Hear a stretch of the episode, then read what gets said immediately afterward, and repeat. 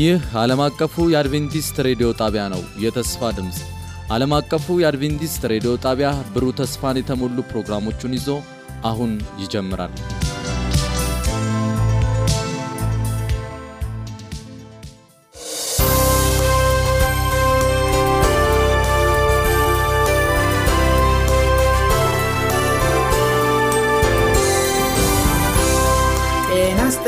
አድማጮቻችን፣ ይህ የአድቬንቲስት ዓለም አቀፍ ሬዲዮ የአማርኛ ስርጭት ክፍል ነው።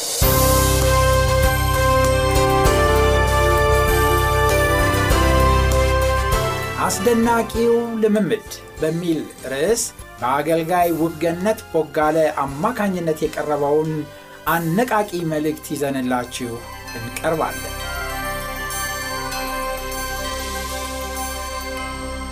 ዝግጅቱ እምነታችንን የምናድስበት፣ ለመንፈስ ቅዱስ ኃይል የምንጸልይበት፣ ለአዳዲስ ነፍሳቶች መዳን የምንጸልይበትና የምንመሰክርበት፣ ለክርስቶስ ምጽአት የምንዘጋጅበት ይሆናል።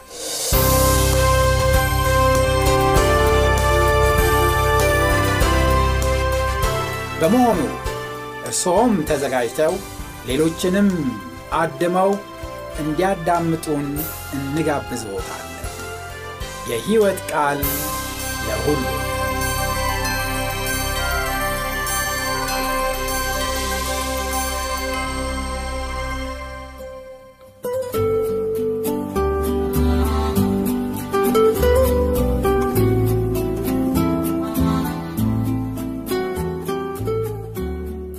በጌታ የተወደዳችሁ ውድ የጸሎትና የቃል አገልግሎት ተካፋዮች እንደዚሁም በተለያየ ዓለማት ሆናችሁ ይህንን ፕሮግራም የምትከታተሉ ሁሉ የጌታችን የኢየሱስ ክርስቶስን ጸጋና ሰላም ይብዛላችሁ እያልኩ የዛሬውን ቀን አምስት መልእክት ይዤላችሁ የመጣሁት ውብገነት ቦጋለ ነኝ ከአዲስ አበባ ኢትዮጵያ። ይህንን የጾምና የጸሎት ፕሮግራም ከጀመርን ዛሬ አምስተኛ ቀን ሆኗል። እግዚአብሔር የተመሰገነ ይሁን። እኔ በጣም እየተባረኩ ነው ያለሁት። እርግጠኛ ነኝ የእግዚአብሔር መንፈስ በየቤታችሁ በየልጆቻችሁ ክፍል እየገባ ከዛም አልፎ በልባችሁ ውስጥ ግዛቱን እያንሰራፋ ነው ብዬ አምናለሁ። ሃሌሉያ ወገኖቼ፣ እነዚህን ቀናቶች በደንብ እንጠቀምበት። በከንቱ ፈልጉኝ አላልኳችሁም ብሏል እግዚአብሔር። እግዚአብሔር በሚገኝበት ጊዜ ፈልጉት፣ ቀርቦም ሳለ ጥሩት ይላል ኢሳያስ 55፥6 እግዚአብሔርን ስንፈልገው የሚገኝ አምላክ ነው። ትፈልጉኛላችሁ አለ በኤርምያስ ላይ ደግሞ በፍጹም ልባችሁ ከፈለጋችሁኝ ታገኙኛላችሁ፣ እኔም እገኝላችኋለሁ ይላል። ከምርኮም እመልሳችኋለሁ ይላል። ዛሬ ከእግዚአብሔር ሌላ የገዛን የወሰደን ልጆቻችንን ምርኮ አድርጎ የገዛ ነገር ካለ እግዚአብሔርን እንፈልገው። ትጠሩኛላችሁ፣ ቀርባችሁ ወደ እኔ ትጸልያላችሁ፣ እኔም እሰማችኋለሁ ይላል። ወገኖቼ እነዚህን ተስፋዎች በእጆቻችን ጨብጠን እግዚአብሔርን እንፈልገው፣ ወደ እግዚአብሔር እንጩህ፣ እሱም ይመልስልናል። ሃሌሉያ። እንግዲህ በዚህ ሳምንት የጀመርነው አስደናቂ ልምምዶች ያለው ሕዝብ በሚል ዋና ርዕስ ስር ያሉትን ንዑስ ርዕሶች እየተመለከትን ነበረ። ትናንትና አስደናቂውን የመነቃቃት ልምምድ ክፍል አንድን አይተናል። ዛሬ ደግሞ በዚሁ ንዑስ ርዕስ ያለውን ክፍል ሁለት እንመለከታለን። ለዚህም መሪ ጥቅስን የምንወስደው ከሁለተኛ ዜና ሰባት ምዕራፍ ሰባት ቁጥር 14 ነው። በጌታ ስም አነበዋለሁኝ። በስሜ የተጠሩት ሕዝቤ ሰውነታቸውን አዋርደው ቢጸልዩ ፊቴንም ቢፈልጉ ከክፉ መንገዳቸውን ቢመለሱ በሰማይ ሆኜ እሰማለሁ፣ ኃጢአታቸውንም ይቅር ምድራቸውንም እፈውሳለሁ ይላል። እንጸልይ። ክብርና ምስጋና የሚገባህ የዘላለም አምላክ እግዚአብሔር በጌታ በኢየሱስ ክርስቶስ ስም እንደገና በፊትህ እንቀርባለን። እናመሰግንሃለን ጌታ ሆይ ዛሬም ዛሬም እንደገና ይህንን እድል ሰጥተህን በእግሮች ስር ሆነን ጌታ ሆይ ልባችንን የሚያነቃቃውን ደግሞ ክፍል መልእክት ልንሰማ ስለሆነ የዘላለም አምላክ እግዚአብሔር ሆይ ቃልህ እግዚአብሔር ሆይ ቃልህ ሕያው ነውና ዛሬም ቃልህ የሚሰራ ነውና በጌታ በኢየሱስ ክርስቶስ ስም ወደ ልባችን ይገባ ዘንድ እነሆ ጌታ ሆይ የደከመውን ልባችንን ያጠነክረው ዘንድ እግዚአብሔር ሆይ ደግሞ የደከመውን መንፈሳችንን ያበረታታው ያነቃቃው ዘንድ በጌታ በኢየሱስ ክርስቶስ ስም ለምንሃለሁ። ጌታ ሆይ አስተምረን። ዛሬም ዛሬም እንደገና እንማር። እኔንም ጌታ ሆይ በመንፈስ ቅዱስ ሞልተህ በውስጤ እንድታልፍ በጌታ በኢየሱስ ክርስቶስ ስም እጸልያለሁ። የሚያዳምጡት ሁሉ ደግሞ ጌታ ሆይ መንፈስ ቅዱስህ ይሞላቸው ዘንድ እነው መንፈስህ ሞልቷቸው ያዳምጡህ ዘንድ የበለጠ ትገለጽላቸው ዘንድ እማጸንሃለሁ። ኃጢአት በደሌን ሁሉ ይቅር በለኝ ጌታ ሆይ። እንደገና ደግሞ መንፈስህን በውስጤ እንድታረግ ጸልያለሁ በጌታ በኢየሱስ ክርስቶስ ስም አሜን።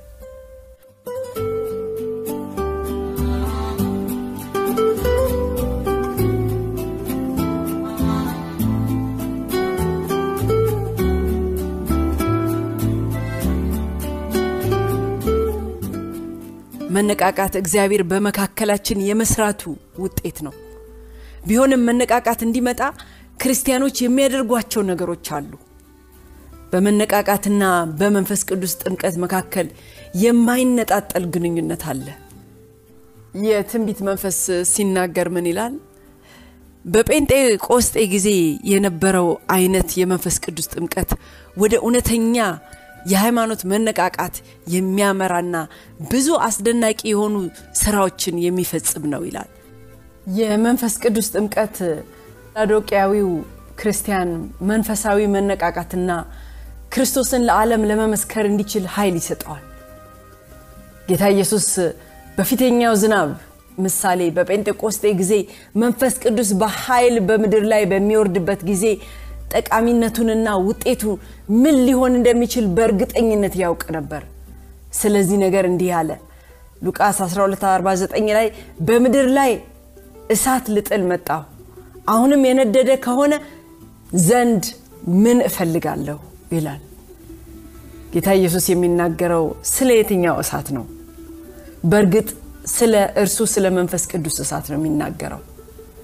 ሉቃስ 3 16 ላይ ዮሐንስ መልሶ ይላል እኔስ በውሃ አጠምቃችኋለሁ፣ ነገር ግን የጫማውን ጠፈር መፍታት ከማይገባኝ ከእኔ የሚበረታ ይመጣል፣ እርሱ በመንፈስ ቅዱስና በእሳት ያጠምቃችኋል ይላል። ወገኖቼ ትናንትና ተነጋግረናል ስለ ላዶቅያ ክርስቲያኖች። ትዝ ይላችሁ እንደሆነ ለላዶቅያ ክርስቲያኖች ሲያስጠነቅቃቸው ጌታ ኢየሱስ ለብ ያላችሁ ክርስቲያኖች ናችሁ እያላቸው ነበረ። በራእይ 3 15 ላይ ቀዝቃዛ ወይም ትኩስ አይደላችሁም እያለ ነው። ስራችሁን አውቃለሁ፣ ቀዝቃዛ ወይ ትኩስ ብትሆኑ በወደድኩ ነበር አለ። እንግዲህ ለብ ያልክ ለብ ያላችሁ ብቻ እንጂ ትኩስ ወይም ቀዝቃዛ ስላልሆናችሁ ምን ይላል? ከአፌ አውጥቼ ልተፋህ ነው ይላል። አያችሁ፣ ያ ነበረ የላዶቅያ ቤተ ክርስቲያን ሁኔታ። ነገር ግን ጌታ ኢየሱስ ሁል ጊዜ እንደሚያደርገው ችግራቸውን፣ ስህተታቸውን፣ ኃጢአታቸውን ብቻ ተናግሮ አልሄደም፣ አላለፈም። ነገር ግን መፍትሄውን ነገራቸው። እንዴት ነው የላዶቅያን ክርስቲያኖች ካሉበት የለብታ ህይወት ሊወጡ የሚችሉት? እግዚአብሔርስ እንዴት ነው መልሶ መንፈሱን በዚህ ለብ ባለ ቤተ ክርስቲያን ላይ ሊያወርደው የሚችለው?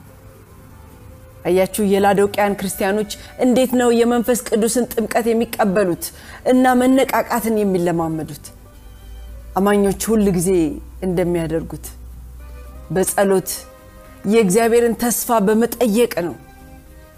በቀደመችው ቤተ ክርስቲያን ሁሉም በአንድነት ሆነው በክርስቶስ የተስፋ ቃል ላይ በመታመን ለአስር ቀናት የመጸለያቸው ውጤት ነው በጴንጤቆስጤ ዕለት የመንፈስ ቅዱስን ጥምቀት እንዲቀበሉ ያደረጋቸው። የሐዋርያት ሥራ አንድ 14 ላይ እነዚህ ሁሉ ከሴቶችና ከኢየሱስ እናት ከማርያም ከወንድሞቹም ጋር በአንድ ልብ ሆነው ለጸሎት ይተጉ ነበር ይላል። እንደገና የትንቢት መንፈስ እንደገና ስለ መነቃቃት እንዲመጣ መጸለይ አስፈላጊነት እንደሆነ ለማረጋገጥ እንዲህ ይላል። የመነቃቃትን አስፈላጊነት የምትጠባበቁ በጸሎት መልስ ብቻ ነው ይላል። እያንዳንዱ ክርስቲያን ዛሬ መጸለይ ያለበት ያለበት ጸሎት በትናንትናው ንባባችን መዝጊያ ላይ የጠቀስኩትን የዳዊትን ጸሎት ነው። አቤቱ ትመለሳለህ፣ ታድነንም አለህ፣ ሕዝብህም በአንተ ደስ ይላቸዋል ይላል። ወገኖቼ መነቃቃት ለጥንቷ ቤተ ክርስቲያን ብቻ ተለይቶ የተቀመጠ አይደለም። ይህንን እያንሰብኩኝ በሁለተኛ ዜና ላይ በጣም ግልጽ በሆነ መንገድ በእግዚአብሔር ሕዝብ መካከል እንዴት መነቃቃት እንደሚከሰት እናነባለን። ያም በመግቢያዬ የጠቀስኩት ጥቅስ ነው። ሁለተኛ ዜና 7 14 ላይ በስሜ የተጠሩት ሕዝቤ ሰውነታቸውን አዋርደው ቢጸልዩ ፊቴንም ቢፈልጉ ከክፉ መንገዳቸው ቢመለሱ ምን አረጋለሁ? በሰማይ ሆኜ እሰማለሁ፣ ኃጢአታቸውንም ይቅር እላለሁ፣ ምድራቸውንም እፈውሳለሁ ይላል። እግዚአብሔር የተመሰገነ ይሁን። ይህ ጥቅስ በጣም የታወቀ ጥቅስ እግዚአብሔር እኛን ለመባረክ የሚያስፈልጉትን መስፈርቶች ይገልጽልናል። መነቃቃትን ለማምጣት የሚያስፈልጉትን መስፈርቶች ይገልጻል። ቅድም ቀደም ብዬ እንደተናገርኩት ለመነቃቃት ክርስቲያን በመሆናችን ቤተ ክርስቲያን በመሄዳችን ብቻ አይደለም የሚመጣ ወገኖቼ። መነቃቃት እግዚአብሔር በመካከላችን የመስራቱ ውጤት ነው። ይኖ መነቃቃት እንዲመጣ እኔና እናንተ የምናደርጋቸው ነገሮች አሉ። በዚህ ጥቅስ ላይ ስንመለከት የምንመለከተው መነቃቃት ትህትናን፣ ጸሎትን፣ ትጋትን፣ ንስሐን ይጠይቃል ወገኖቼ። ነገር ግን ይህ ቃል ደግሞ የተስፋ ቃል ነው። ይህ የተስፋ ቃል በመጀመሪያ የእስራኤል ሕዝብን አስመልክቶ ለንጉሥ ሰለሞን የተሰጠ ቢሆንም በንስሐና በእምነት ጌታን ለሚጠሩ ሁሉ ለእኔና ለእናንተ ተግባራዊ ይሆናል ማለት ነው። ወገኖቼ ይህ ጥቅስ የእግዚአብሔር ንስሐ የገቡ ሰዎችን ጸሎት ለመስማት ያለውን ከፍተኛ ዝግጁነት መግለጫ ነው። በአዲስ ኪዳን ውስጥ ተመሳሳይ ቃላት እናገኛለን።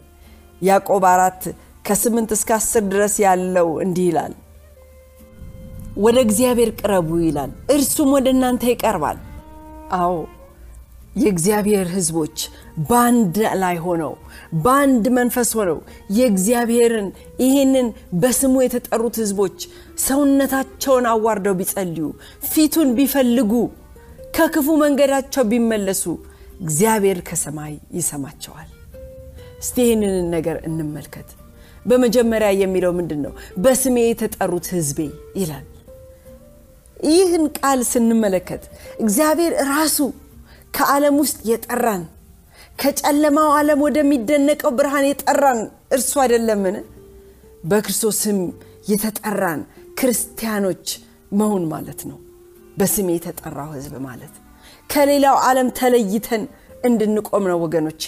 እግዚአብሔር በስሜ የተጠራው ሕዝብ ብሎ ሲጠራን በስሜ የተጠራው ሕዝብ ከዓለም በተለየ መልኩ መኖር አለብን ማለት ነው። ምክንያቱም ለተለያዩ ነገሮች የምንሰጠው ቫሊዩ አመለካከት የተለየ ስለሆነ ወገኖቼ አንደኛ ጴጥሮስ ሁለት ዘጠኝ ምን ይላል? እናንተ ግን ከጨለማ ወደሚደነቅ ብርሃን የጠራችሁን የእርሱን በጎነት እንድትናገሩ የተመረጠ ትውልድ፣ የንጉሥ ካህን፣ ቅዱስ ሕዝብ ለእርሱ የተለየ ወገን ናችሁ ይለናል። ይህ ነው ወገኖቼ በስሜ የተጠራው ሕዝቤ ብሎ እግዚአብሔር የሚጠራን። ይህ ሕዝብ እኔና እናንተ ነን። በዚህ ዓለም የክርስቶስ ምስክሮች እንድንሆን ተጠርተናል። የእርሱን እውነት ለመካፈልና በድፍረት ኃይሉን ለመፈለግ ተጠርተናል ወገኖቼ። ከዚያስ እንግዲህ ይህንን ካልን በስሜ የተጠራው ከዛስ ህዝቤ ደግሞ ይለናል። ህዝቤ ምን ማለት ነው? ይህ እግዚአብሔር እርምጃ ከመውሰዱ በፊት ሊሟሉ የሚፈልጋቸው ሁኔታዎች መጀመሪያ ነው። እግዚአብሔር ለህዝቡ ሁኔታዊ ወይንም ኮንዲሽናል ቃል ኪዳን እየሰጠ እንደሆነ ግልጽ ነው። እነዚህን ነገሮች አድርጉ እኔም ምላሽ እሰጣለሁ እያለ ነው።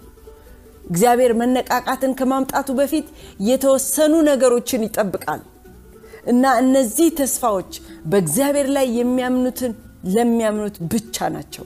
ሕዝቤ የሚላቸው የእርሱ መሆን አለብን ማለት ነው ወገኖቼ። ብዙ ጊዜ የምንዘነጋው የመነቃቃት ስራ ሁል ጊዜም የሚጀምረው ከእግዚአብሔር ሕዝብ ነው። ለምን ለምን? ጥሩ ጥያቄ ነው። ለክርስቶስ ነፍስን የማሸነፍ እውነተኛ ስራ ከመከናወኑ በፊት እግዚአብሔር አስቀድሞ ሕዝቡን ማደስ አለበት። መታደስ ትፈልጋላችሁ ወገኖች? እኔ እፈልጋለሁ። ከዚያስ በመቀጠል ደግሞ ራሱን አዋርዶ ይላል። በስሜ የተጠራው ሕዝቤ ራሱን አዋርዶ። ራስ ማዋረድ ማለት ምን ማለት ነው ወገኖቼ? ራስ ማዋረድ ማለት ትሁት መሆን ማለት ነው። ራስን አሳልፎ መስጠት መሆን ማለት ነው። በመሰጠት ውስጥ መኖር ማለት ነው ወገኖቼ። ራሱን አዋርዶ ማለት ራሳችንን ስናዋርድ በቀጥታ ለእግዚአብሔር አንተ ሕይወቴን የምትቆጣጠር ነህ እያልነው ነው። ራሳችንን በእግዚአብሔር ፊት ስናዋርድ እርሱን ወደ ፈቃዱ እንዲቀርጸን እየፈቀድንለት ነው። አንድ ጊዜ እግዚአብሔር ያንን እንዲያደርግ ከፈቀድንለት በኋላ ተመልሰን አንድ አይነት ሰዎች መሆን አንችልም ወገኖቼ። ሃሌሉያ። ወደሚቀጥለው ነጥቤ ደግሞ ሲሄድ በስሜ የተጠራው ሕዝቤ ራሱን አዋርዶ ቢጸልይ ነው የሚለው ወገኖቼ። ከዋኖቹ የመነቃቃት መርሆች አንዱ ቆራጥ የሆነ የጸሎት ጥረት ነው። ስንጸልይ ሕይወታችንን ከእግዚአብሔር ጋር ለማገናኘት እየቀረብን ነው። ሕይወታችንን ከእግዚአብሔር ጋር ሕይወታችን ከእግዚአብሔር ጋር ሲገናኝ ከመቅጽበት አስደናቂ ነገሮች፣ ታላቅ ነገሮች በሕይወታችን ይከሰታሉ። እግዚአብሔር በሕይወታችን ውስጥ መንፈስ ቅዱሱን ያወርዳል። መነቃቃትን ለመለማመድ ጸሎት ወገኖቼ በጣም አስፈላጊ የሆነው ለዚህ ነው። ወገኖቼ ጸሎት ከእግዚአብሔር ጋር እያደገ ላለው ግንኙነት ዋና መሰረት ነው። ያለ ጸሎት ይህ ግንኙነት ሊያድግ አይችልም። በጸሎት ግን ይህ ግንኙነት እያደገና ስር እየሰደደ እያደገና ፍሬ እያፈራ ይሄዳል።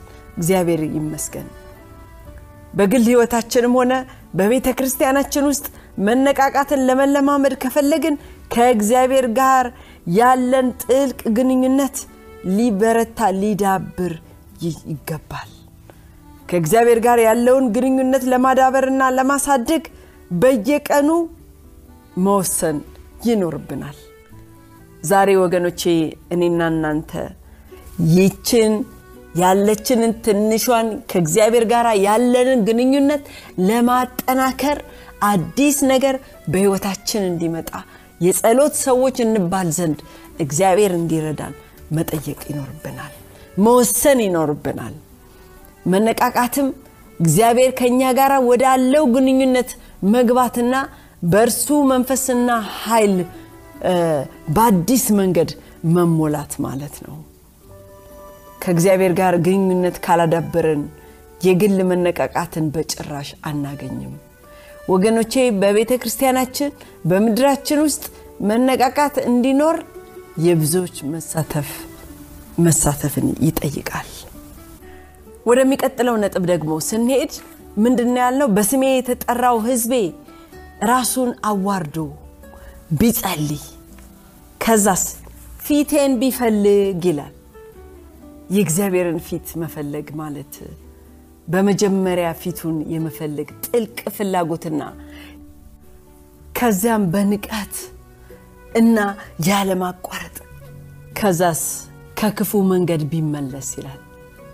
ኃጢአታችንን እስካላሰናበት ነው ድረስ ወገኖቼ መነቃቃት በሕይወታችን ፍጹም በሕይወታችን ውስጥ ፈጽሞ አይመጣም።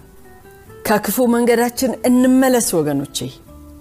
ያዕቆብ አራት ላይ ምን ይላል? ቁጥር ስምንት በጌታ ስም አነባዋለሁኝ። እናንተ ኃጢአተኞች እጃችሁን አንጹ፣ እናንተ በሁለት ሐሳብ የምትዋልሉ ልባችሁን እጠሩ፣ ተጨነቁ፣ እዘኑ፣ አልቅሱም። ሳቃችሁን ወደ ሐዘን ደስታችሁንም ወደ ትካዜ ይለወጥ። በጌታ ፊት ራሳችሁን አዋርዱ፣ እርሱም ከፍ ከፍ ያደርጋችኋል ይላል። ወገኖቼ እግዚአብሔር ከክፉ መንገዳችን እንድንመለስ ዛሬ ይናገረናል። በቤታችን፣ በቤተሰባችን፣ በልጆቻችን፣ በቤተ ክርስቲያናችን፣ በምድራችን ላይ ከፍተኛ መነቃቃት እንዲመጣ የመንፈስ ቅዱስ መውረድ እንዲመጣ እኔና እናንተ ከክፉ መንገዳችን እንመለስ። ያን ጊዜ ብቻ እግዚአብሔር ከሰማይ ይሰማናል፣ ኃጢአታችንን ይቅር ይለናል። እኛንም ቤተሰባችንንም ቤተ ክርስቲያናችንንም ማኅበረሰባችንን አገራችንን ምድራችንን ይፈውሳል። ሃሌሉያ ወገኖቼ፣ እግዚአብሔር መንፈሱን ያፈስ ዘንድ ፈቃደኛና ዝግጁ ነው። ነገር ግን መነቃቃት መቶ በመቶ ራሳችንን ለእግዚአብሔር ማስረከብን ይጠይቃል። ጌታ ኢየሱስ ለላዶቅያን ቤተ ክርስቲያን በጻፈው መልእክት ውስጥ ከኔ ግዢ እያለ ደግሞ የሚመክራት ባለጠጋ እንድትሆን በእሳት የነጠረውን ወርቅ አለ። ትናንትና ይህንን ተነጋግረናል። ተጎናጽፈህም የራቆትነትህን ሀፍረት እንዳይገለጥ ነጭ ልብስን እንድታይም አይኖችን የምትኳለውን ኩል ከኔ ከእኔ ትገዛ ዘንድ እመክርሃለሁ ይላል ራእይ 3 18 ላይ ወገኖቼ እንግዲህ ራሳችንን ሙሉ በሙሉ ለእግዚአብሔር በመስጠት ነው የምንገዛው። ምናልባት ከገንዘብ ጋር በተያያዘ የምንፈጽማቸው ስህተቶች ማረም ይኖርብን ይሆናል። ይህም ገንዘባችንን እንድንሰዋ ሊያደርገን ይችላል። ምናልባት እኔና እናንተ ኩራታችንን፣ ትዕቢታችንን የሚነካ ጉዳይም ቢሆን ለሰዎች ይቅርታን መስጠትም ሊሆን ይችላል፣ ወይንም ይቅርታን መጠየቅ ሊሆን ይችላል። ቢሆንም ሰይጣን እንዲንቀጠቀጥ ከፈለጋችሁ በፍጹም ልባችሁ እግዚአብሔር መነቃቃት እንዲሰጣችሁ ዛሬውኑ ዛሬውኑ በዚህ ቀን እንድትጠይቁት በትህትና እጋብዛችኋለሁ። ወገኖቼ የትንቢት መንፈስ እንደዚህ ሲል ይናገራል። በዛለችው ቤተ ክርስቲያን ላይ እግዚአብሔር መንፈሱን እንዲያወርድ በመካከላቸው ያለውን እያንዳንዱን መሰናክል አስወግደው ለእግዚአብሔር መንገድን ከሚጠርጉት የእግዚአብሔር ሕዝቦች በላይ ሰይጣን የሚፈራው ነገር የለም ይላል። ሁሉን ለእግዚአብሔር ለማስረከብና ከእርሱ ለመግዛት እንዲሁም ራሳችንን መቶ በመቶ ለእርሱ ለመስጠት ፈቃደኛ ነን። መነቃቃትን በሕይወታችን ለመለማመድ እንደዚሁም በእግዚአብሔር ሕዝብ መካከል በቅርቡ በሚከሰተው ታላቅ የመነቃቃት እንቅስቃሴ ተካፋይ ለመሆን አስፈላጊው ነገር ይህ ነው። ፈቃደኛ ነን? ፈቃደኛ ነሽ? ፈቃደኛ ነህ? እስቲ በዚህ ሳምንት የበለጠ እግዚአብሔር በእውነት በእኛና አብረናቸው በምንጸልያቸው ላይ በመንፈስ ቅዱስ እንዲያጠምቀን እንጸልይ። እስቲ እንደገና ዛሬም እግዚአብሔር መቶ በመቶ ሕይወታችንን ለእርሱ የማስረከብን ምኞት እንዲሰጠን እንጸልይ። እግዚአብሔር እኛንና ልጆቻችንን፣ ቤታችንን፣ ቤተ ክርስቲያናችንን እንዲያነቃቃ እንጸልይ። እስቲ ወገኖቼ ጊዜው አጭር ነው። ጌታችን በቅርቡ ይመጣል። በፈተና የሚጸና ሰው የተባረከ ነው ይላል።